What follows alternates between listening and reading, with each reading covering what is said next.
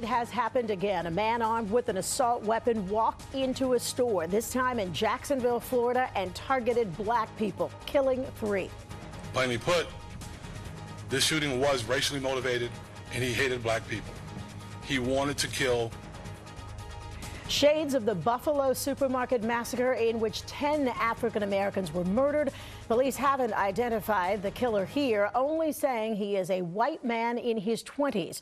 But new details on his writings reveal the likely motivation for this latest mass shooting in America.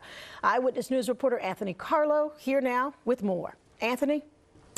Sandra, police have not identified the three victims either, the two men and also a woman. But we are learning the carnage could have potentially been even worse. Prior to the shooting at Dollar General, the gunman was apparently on the campus of a nearby historically black university. Had a security guard not asked him to leave for refusing to identify himself, well, you can't help but wonder what could have happened there.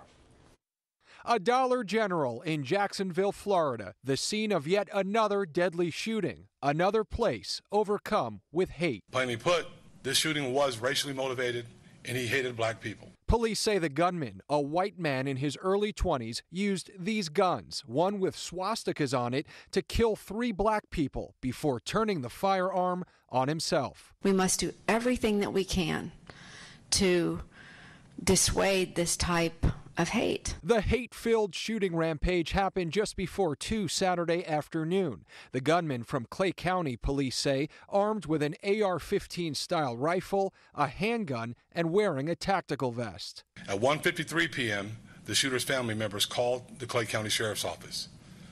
By that time, he had already began shooting in Jacksonville. A dark day in Jacksonville history, Sheriff T.K. Waters called it, marked by a heavy police presence on the city's west side, not far from Edward Waters University. The people in this community, they're hurting, and, and they have every right to. This makes no sense. Trying to make sense of it all is the FBI, investigating the shooting as a hate crime. They are not only attack on a victim, they are also meant to threaten and intimidate an entire community one that is receiving support from across the nation. Reverend Al Sharpton, Martin Luther King III, and Andrea Waters King issuing a joint statement with the Anti Defamation League. It reads in part the hate fueled violence that Dr. King called out 60 years ago and that we condemn today from the steps of the Lincoln Memorial aren't antiquated concerns, but remain a clear and present danger that threatens us all. Now, Jacksonville police believe the shooter did act alone and that he was not part of any hate group. The shooting exactly five years after a mass shooting at a Jacksonville video game tournament.